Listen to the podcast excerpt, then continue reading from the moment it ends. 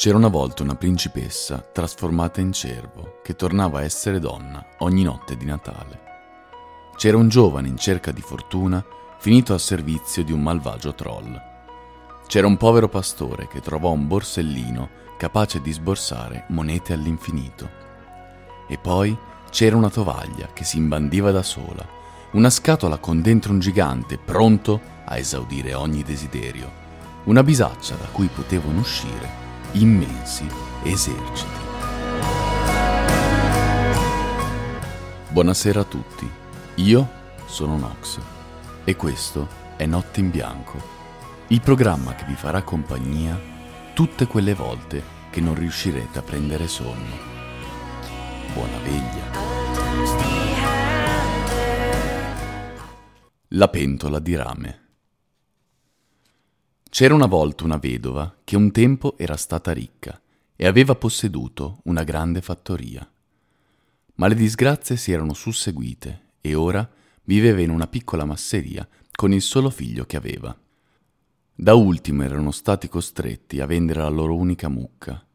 Ora dovevano pagare il debito al padrone e non sapevano dove prendere il denaro.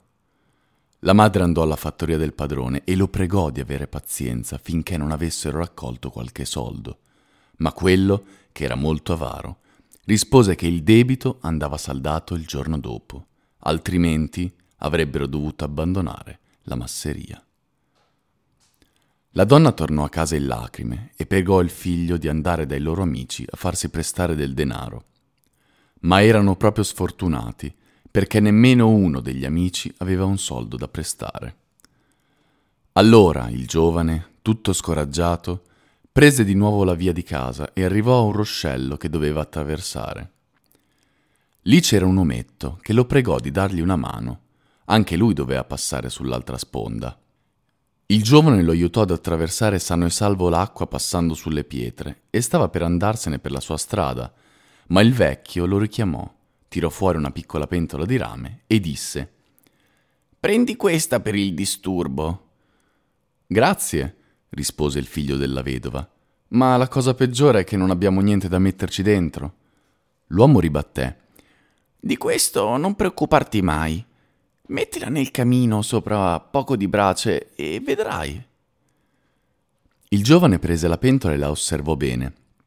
Aveva tre gambette e un manico di ferro il resto era di rame stagnato all'interno e sembrava in tutto e per tutto una pentola qualsiasi. Ma mentre stava lì a guardarsela, l'ometto era scomparso. Allora tornò a casa dalla madre, raccontò come erano andate le cose con gli amici e le mostrò la pentola. Beh, e come può aiutarci? domandò la donna mettendola nel camino. Ma il figlio voleva proprio provare se l'uomo aveva detto la verità. Vi pose sotto un paio di tizzoni e un attimo dopo la pentola gridò. Corro, corro! E dove corri? chiese la donna. Ma la pentola ripeté solo Corro, corro! E allora vai e prendimi un po' di quella farinata dolce nel camino del padrone, replicò la donna.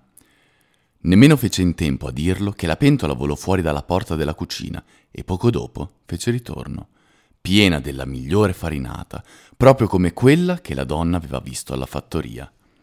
La madre e il figlio si rallegrarono, si sedettero e mangiarono di buona voglia. Quando la pentola fu vuota, la donna la mise di nuovo nel camino. Il figlio vi pose sotto un tizzone, ansioso di provare il gioco ancora una volta. Più precisamente, voleva vedere se la pentola era capace di portare altro, a parte il cibo. Quando la pentola gridò Corro! Lui le disse Vai nel forziere del padrone e portaci i dieci talleri che gli dobbiamo.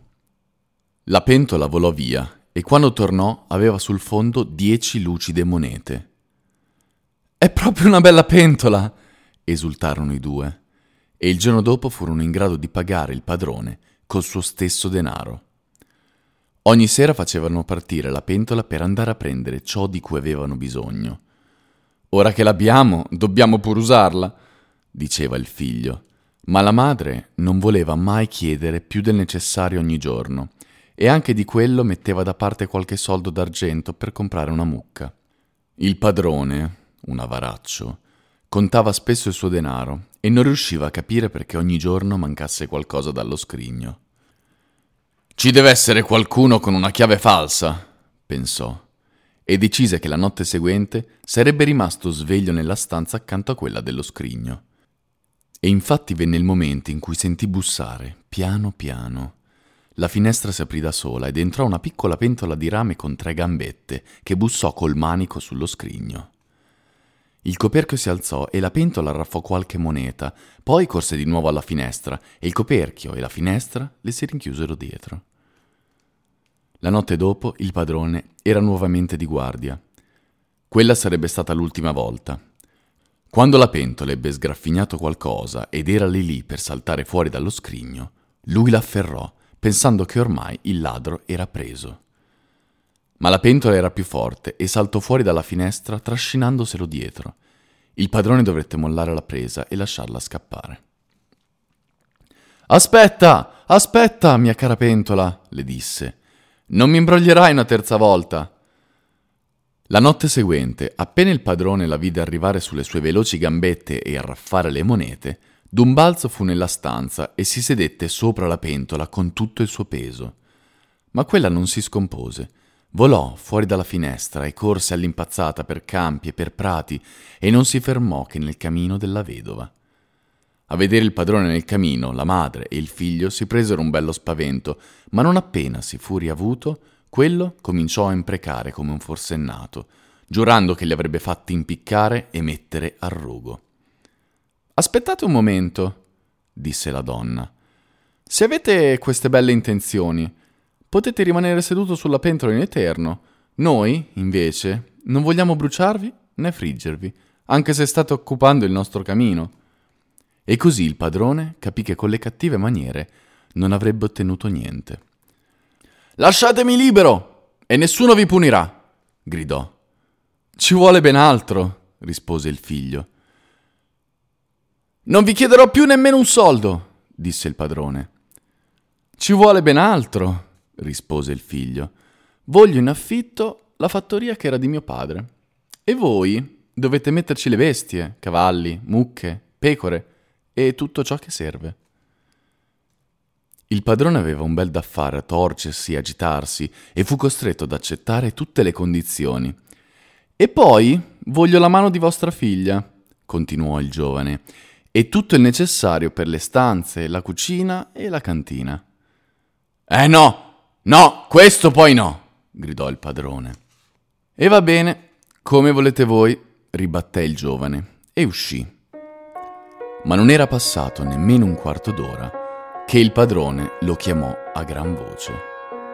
Il giovane gli portò della carta e gli toccò mettere tutto per iscritto e così, alla fine, lo liberarono dalla pentola. Poco tempo dopo festeggiò le nozze della figlia, che da parte sua non era poi tanto scontenta di passare da un padre avaro a un bel giovanotto e per giunta possessore di una pentola così straordinaria. Ma il giorno delle nozze la pentola scomparve e nessuno ha più saputo dove è andata a finire. Buonanotte.